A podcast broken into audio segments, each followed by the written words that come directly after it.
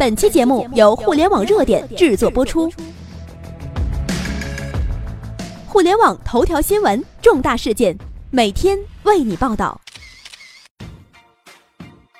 马云、马化腾、雷军、李彦宏都在抢先看全球互联网大会。科技是这个世界上最强有力的武器。未来三十年，全世界都将因为互联网而产生翻天覆地的变化，每一个行业都无法逃脱，每一个人、每一个公司都有机会成为新的世界巨头。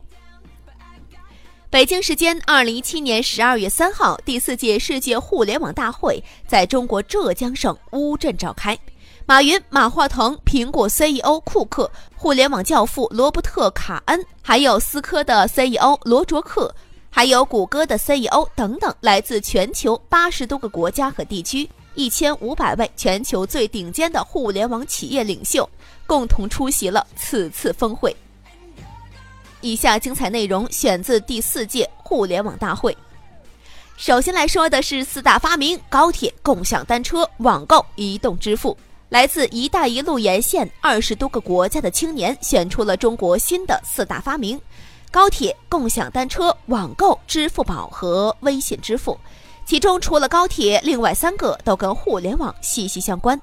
回看过去十年，不管是零售业、金融业，还是衣食住行，互联网都已经渗透进了我们的方方面面，并且每一天呢都在不断创新。不断改造我们的传统行业，不断衍生出新的服务方式、贸易方式。商务部数据显示，中国电商的规模从2012年的8.1万亿，已经增长到了2016年的26.1万亿。按照2016年全年的 GDP 总量为74.4万亿来计算，电商占全国 GDP 的比例已经达到了百分之三十五。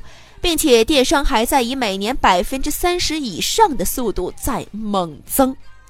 对于普通人来说吧，这其实是一个非常强烈的信号了。如果你对于目前的职业不是很满意，收入也不满意，想转行，嗯，干什么呢？我建议你们去干电商、干网购。中国的电商平台已经领先了全球了，网购已经成为我们日常消费的一个非常普遍的习惯了。未来十年，我们可以预见的是，电商将改变我们的很多行业，百分之九十九的商品都可以通过网上来进行售卖。没错，过去一年数字经济也是全面爆发的。过去一年，数字经济已经成为了发展最快、创新最活跃、辐射最广的经济活动。全球主要的科技与互联网公司都是站在了这个风口上。我们看到，全球市值最大的十家公司里面有七家是科技公司，那么这七家里面呢，有五家是互联网公司。如果你觉得你是一个农民，嗯，这个跟你没关系，那你就大错特错了。即使是一个种土豆的农夫，懂得把土豆拿到网上去抢购的，跟只会挑土豆到镇上售卖的，又是两个档次了。一个懂得利用互联网，一个只会路边吆喝。当别人在网上两元一斤、一千斤都售光的时候，你还在路边八毛一斤没人搭理呢。那么，在这个世界上，比任何时候都是更开放的。创新在这个时代比任何时候都是值钱的。学习在这个时代永远都不会晚。看到新的趋势、新的技术，不去拥抱、去学习，反而敬而远之啊，最终吃亏的肯定是自己。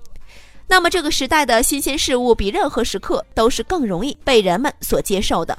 新老产品的更迭周期甚至已经缩小到了以月、以周、以天为单位了。今天还流行的游戏，可能明天呢就有更好玩的了，把今天的给卸载掉了。那么，数据显示啊，中国网民的数量已经达到了七点五亿，越来越多的行业领域都在拥抱互联网，实现线上和线下的一个打通和融合。那么，医疗、餐饮、制造业、零售业等实体经济，因为互联网的融合，都发生了天翻地覆的改变。比如，医院的网上挂号、网上诊疗、网上点餐、智能机器人搬货、网上叫车、网购等等。今天，全世界的企业家都在思考，如何能够更好的来利用互联网，来帮助自己提高效率，产生更大的收益。说了那么多网络的好处，但是呢，网络也带给了我们一个弊病，就是我们要警惕网络病毒，还有就是网络诈骗。卡巴斯基创始人今天说了一句话：二十年前我刚成立卡巴斯基时，一九九七年我们一年收集到五百个恶意软件，零七年一年是两百万个，到今年一年达到了九千万个。网络病毒的问题正在威胁全世界各国的上网环境，恶意的软件病毒每一天、每一个月都在以新的方式不断在网上来传播，全球蔓延。不仅仅是手机、电脑，就连房卡、灯火，一切的智能设备都可能成为他们的蔓延通道。今天我们已经极度依赖互联网，工作生活都是离不开互联网的。但是我们的思维对于防范网络病毒，其实意识还是非常薄弱的。加强网络安全知识普及以及网络的防护知识，那么是刻不容缓的事情了。那么未来呢？说到未来嘛，马云说了，这几年几乎全球弥漫着一种对新技术时代和技术的担心之中，担心机器会抢走工作机会，担心机器会控制人类。担心人类会毁灭在自己最伟大的发明之中。那么未来三十年，没错，是一个全新时代。二百年以前，蒸汽机出现的时候，人们担心蒸汽机会取代我们的工作；一百年以前，当电力出现的时候，人们又担心呢，这个电力会带走很多工作。其实，新技术不是让人们失业。而是让人们做更有价值的事情，让人们不去再重复自己，而是要去创新，让人的工作能够进一步的优化。清朝时期，我们抵制铁路，担心沿线挑夫会失业，影响社会稳定。但是现在就有二百多万的铁路工人了。那么集装箱出现以后呢，又担心这个搬运的工人会失业，在港口却出现了很多吊船工人。互联网冲击报纸的发行量。但是送报的人却改成了送包裹，中国就有了三百多万个快递人员。所以，与其担心，不如担当；与其担心技术夺走就业，不如拥抱技术去解决新的问题。三百年以前，全球的贸易掌握在几个帝王手里；三十年以前，贸易掌握在全球六万家大企业、大家族的手里。现在呢？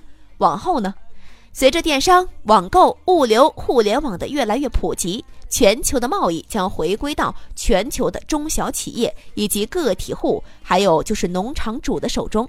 人们都可以通过互联网将自己的商品卖到美国、德国、英国、欧洲和非洲。